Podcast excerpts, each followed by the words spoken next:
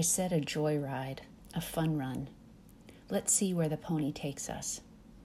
He's excited, and the spring air is making his nostrils flare. His mane is fluffy, frizzy, and makes him sillier looking than he is.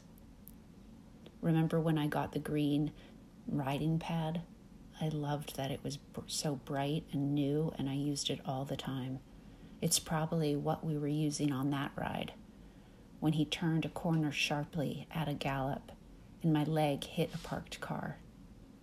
That spun me over, and I was looking up at his muzzle, his eye looking down at me, crazy like, "What are you doing there?" He slowed, and I sank onto the ground. The bruise on my shin would stretch from inside my knee down to my ankle. I walked cautiously, even weeks later, looking out for stumps or metal sprinklers propped up out of the ground, sonar for incoming objects, shin height. My mom fell at the same age while running. She felt fine and complained about her hands. But they looked at me and then down and screamed. There was a hole in my knee.